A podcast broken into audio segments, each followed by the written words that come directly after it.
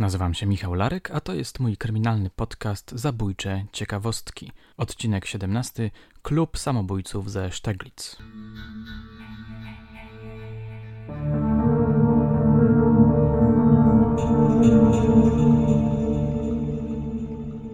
Dzisiaj zaczniemy od elementu narracyjnego, od którego często zaczynają się seriale, czyli od previously, w poprzednim odcinku. A zatem w poprzednim odcinku donosiłem o procesie, w którym oskarżono dziewiętnastoletniego młodzieńca nazwiskiem Kranz o wzięcie udziału w morderstwie względnie o nakłanianie do mordu. W czasie nakrapianej imprezy Kranz wręczył swojemu koledze Schellerowi pistolet, prosząc go, żeby ten zabił osiemnastoletniego Stefana, który spędził poprzednią noc z szesnastoletnią Hildą, siostrą owego Schellera. Kranz kochał się w Hildzie. Przestraszona Hilda wybiegła z pokoju, Scheller strzelił dwukrotnie do Stefana, a potem popełnił samobójstwo. Kranz chciał również popełnić samobójstwo, ale Hilda mu w tym przeszkodziła. Jak mówiłem, Ilustrowany Kurier Codzienny dalej uważnie śledził tę sprawę. Posłuchajcie, z kolejnych doniesień medialnych wyłania się bardzo emocjonująca fabuła, utrzymana trochę w konwencji serialu sądowego. Przypomnę tylko, ta sensacyjna historia wydarzyła się w tysiąc dziewięćset dwudziestym ósmym roku w Steglitz, w dzielnicy Berlina. Wertuje Ilustrowany Kurier Codzienny i natrafiam na kolejny artykuł. Tytuł brzmi: Dalszy ciąg skandalicznego procesu w Berlinie, zeznania Kranza i Schellerówny. Z tekstu dowiadujemy się, że rozprawa przeciwko Kranzowi zaczęła się od przesłuchania oskarżonego. Uczestnicy procesu mogą dowiedzieć się, jak wyglądała dotychczasowa biografia tego młodzieńca. W roku tysiąc dziewięćset dwudziestym szóstym wyjechał on z domu rodzicielskiego, lecz po krótkiej wędrówce i po wydaniu pieniędzy powrócił pod dach rodzinny. Z szesnastoletnią uczennicą Hildą Scheller poznał się mając lat osiemnaście. Pewnej nocy dziewczyna sama mu się oddała, potem stosunek ten trwał jakiś czas. Dziennikarz wraca do owej feralnej nocy, tym razem wnikając głębiej w szczegóły. Posłuchajcie. Nocy krytycznej niespodziewanie przybył do mieszkania Schellerów podczas nieobecności rodziców Schellerówny. Zastał on tam jej przyjaciółkę Elinor oraz ucznia szkoły kucharskiej Stefana. Początkowo Kranz był zazdrosny, lecz po pewnym czasie zgodził się, aby wszyscy spędzili noc we czwórkę. Elinor musiała jednakże wrócić do domu rodzicielskiego, ponieważ nie otrzymała pozwolenia na przebywanie poza domem przez noc. Wobec tego Hilda zamknęła się w sypialni ze Stefanem, zaś Kranz z bratem Schellerówny, który tymczasem nadszedł, w przyległym pokoju pili wino i grali w karty. Wtedy powstała myśl podwójnego morderstwa i podwójnego, uwaga, samobójstwa. Scheller miał zabić Stefana, a następnie strzelić do siebie. Kranz natomiast miał zastrzelić Schellerównę, a następnie siebie. Obaj uczniowie napisali poprzednio szereg listów do swoich przyjaciół, których zawiadamiają o czynie. Zamierzona zbrodnia tylko w połowie została wykonana, to jest Scheller zastrzelił Stefana, a następnie siebie. Krańcowi Schellerówna odebrała rewolwer. Wśród wielkiego napięcia publiczności przystąpiono następnie do przesłuchania Hildy Schellerówny. Obrona sprzeciwia się zaprzysiężeniu tego świadka, a trybunał postanawia wydać orzeczenie po naradzie. Na sali wśród bardzo licznej publiczności znajdują się również wybitni uczeni, pedagodzy, psychiatrzy i specjaliści badań z zakresu seksualizmu. Między innymi przybyła nawet z Japonii specjalna komisja pedagogiczna, złożona z trzech osób. Śledztwo wykazało ogromne zepsucie wśród niemieckiej młodzieży szkolnej. Stwierdzono, że uczniowie i uczennice od lat szesnastu, a nawet i od piętnastu utrzymywali stałe stosunki erotyczne, ponadto podlegali różnym zboczeniom seksualnym, morfinowali się i tak dalej. Rozprawa potrwa około trzech dni. W numerze Ilustrowanego Kuriera Codziennego z dnia dwunastego lutego znalazłem krótki artykulik poświęcony zeznaniom Hildy. Wyobrażam sobie, że czytelnicy i czytelniczki z wypiekami na twarzy czytali kolejne informacje na temat tej młodej dziewczyny. No cóż, sporo pikanterii można było znaleźć w tych informacjach, czy też raczej plotkach. Wyprzedzając trochę wypadki, postacią Hildy niebawem zainteresuje się świat filmu. Tak jest, świat filmu. No cóż, jej nader swobodny sposób bycia musiał stanowić w tamtych czasach nie lada atrakcję. Posłuchajcie. Zeznania Schellerówny w procesie Kranza. Berlin dziesiątego lutego. Cały dzień dzisiejszy w procesie Kranza wypełniły zeznania Hildy Schellerówny, głównego świadka i właściwej sprawczyni zbrodni. Hilda Schellerówna, lat szesnaście licząca, pomimo sprzeciwu obrony została zaprzysiężona. Opowiada ona swobodnie o stosunku z osiemnastoletnim Kranzem i Stefanem, zamordowanym ostatnio przez jej brata. Wielkie wrażenie zrobiło wystąpienie obrońcy, który przedłożył list jednego z właścicieli barów tanecznych, że jeszcze przedwczoraj, a więc dzień przed rozprawą, był zmuszony Hildę Schellerównę wyrzucić ze swego lokalu wskutek zbyt swobodnego i zuchwałego zachowania się. Po przedstawieniu przebiegu tragicznej nocy przesłuchanie Schellerówny zostało zakończone. Ciekawy jestem, na czym polegało to zbyt swobodne i zuchwałe zachowanie się. Intryguje mnie też, dlaczego pojawiła się tutaj informacja o tym, że Hilda była właściwą sprawczynią zbrodni. Coś tu się nie zgadza. Ilustrowany Kurier Codzienny z dnia szesnastego lutego przynosił zdumiewające nowiny. Temperatura procesu rosła coraz bardziej. Opowieść sądowa zamieniła się w ostrą, skandalizującą opowieść erotyczną. Oto przyglądam się artykułowi, który został zatytułowany tak oto. Zwyrodniałego Kranza obsypały kobiety kwiatami. Jesteście ciekawi? To posłuchajcie. Proces ucznia Kranza jest nadal przedmiotem najwyższego zainteresowania opinii publicznej całych Niemiec. Dzienniki berlińskie i prowincjonalne poświęcają procesowi temu masę miejsca na swoich szpaltach. Przebieg procesu ujawnia coraz bardziej skandaliczne szczegóły z życia zarówno oskarżonego, jak i jego rówieśników, głównych świadków nieletnich uczniów szkolnych. I tak, po wczorajszych zeznaniach ojca zamordowanego Schellera, który z zupełnym spokojem i swobodą mówił o erotycznych wybrykach swego syna oraz piętnastoletniej córki i uważając rzeczy te za zupełnie naturalne, w ciągu dzisiejszej rozprawy wyszło na jaw, że zamordowany Scheller był, uwaga, rajfurem własnej siostry. W czasie dzisiejszej rozprawy doszło do wielkiej scysji pomiędzy przewodniczącym i obrońcą, w następstwie której obrońca złożył swój urząd. Sąd wyznaczył drugiego obrońcę z urzędu. Z tego powodu, że obrońca musi się dopiero zapoznać z aktami procesu oraz nagłego zachorowania oskarżonego Kranza, rozprawę odroczono do soboty. Wypuszczony na wolną stopę oskarżony Kranz odwiedził wczoraj jedną z wielkich kawiarni berlińskich, gdzie stał się przedmiotem owacji ze strony nieletnich dziewcząt oraz, uwaga, uwaga, podstarzałych kobiet, które zasypywały go kwiatami. Podstarzałe kobiety? No nieładnie, panie dziennikarzu, nieładnie. Zarówno on, jak i główny świadek Hilda Schellerówna otrzymali propozycję od pewnej wytwórni filmowej, aby wystąpili w filmie przedstawiającym ich własną tragedię. Oczywiście, że wytwórnia filmowa spekuluje na sensacyjności i zainteresowaniu tą sprawą wśród społeczeństwa.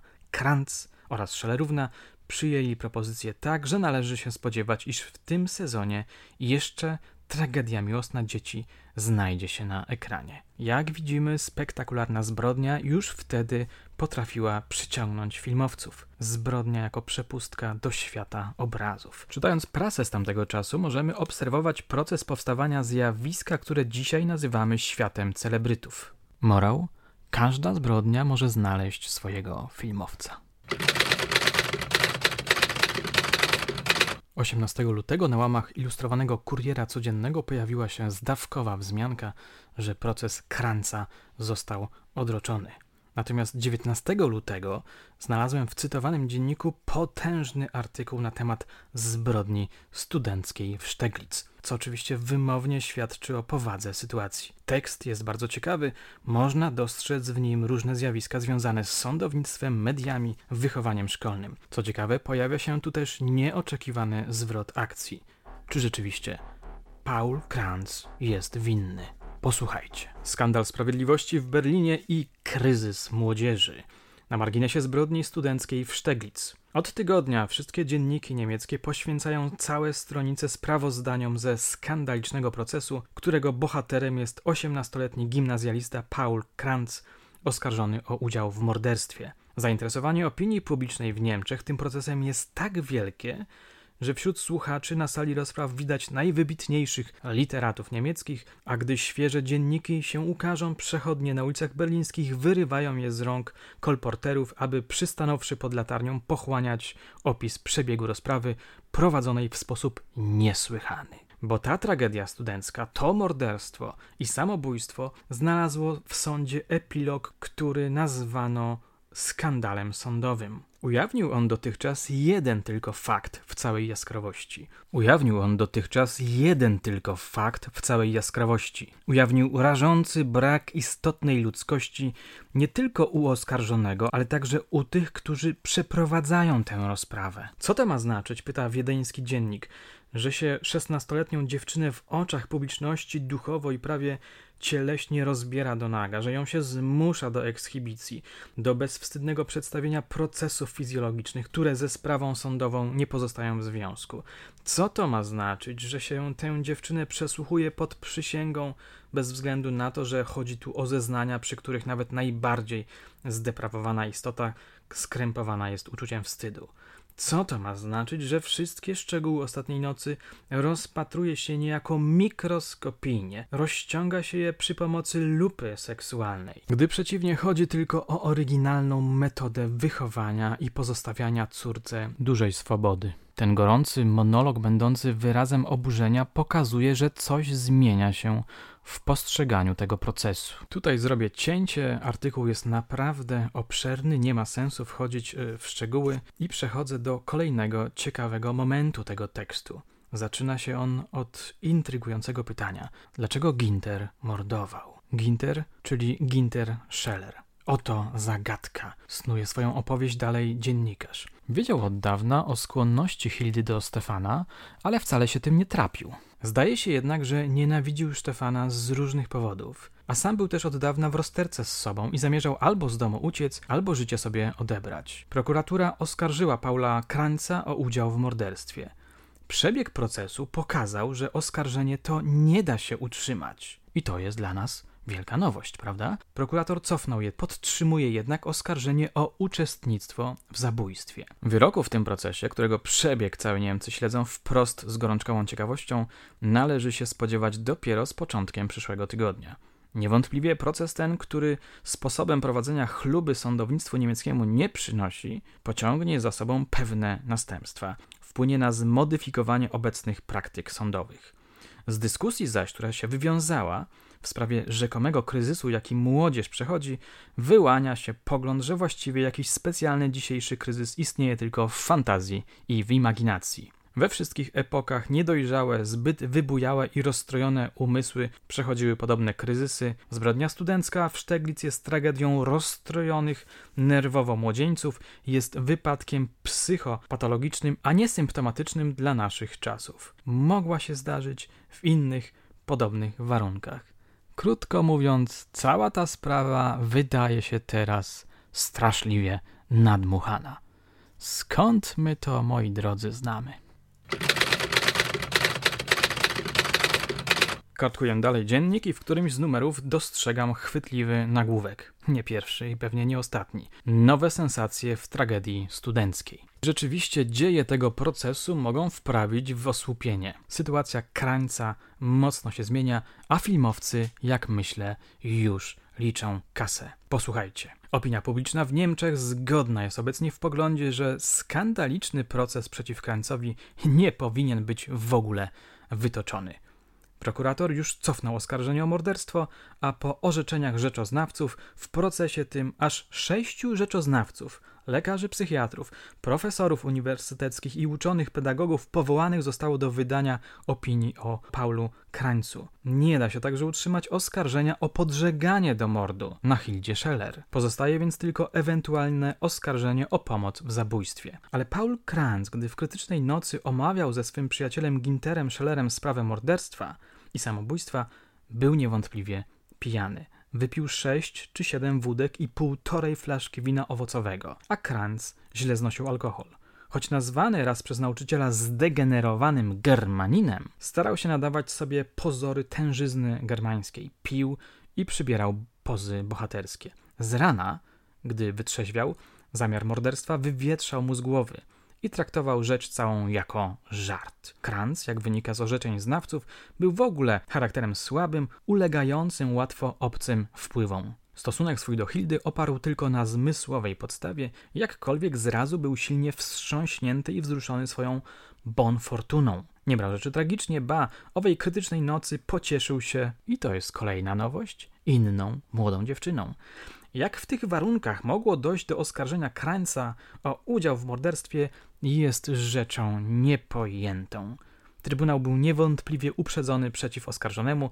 Przewodniczący starał się wszelkimi sposobami bronić aktu oskarżenia i utrzymać jego argumentację w mocy. Krótko mówiąc, jedna wielka chucpa. Urywam tutaj lekturę tekstu i przechodzę do samej końcówki, ponieważ ona jest bardzo intrygująca. Hilda Scheller otrzymała już korzystny engagement do kina i niewątpliwie zrobi karierę. Paul Kranz, któremu proponowano wystąpienie w filmu wspólnie z Hildą, uwaga, uwaga, odmówił. Zamierza, jeśli będzie uwolniony i jeśli dopuszczą go do egzaminu dojrzałości, studiować na uniwersytecie. Grzeczny chłopiec, prawda?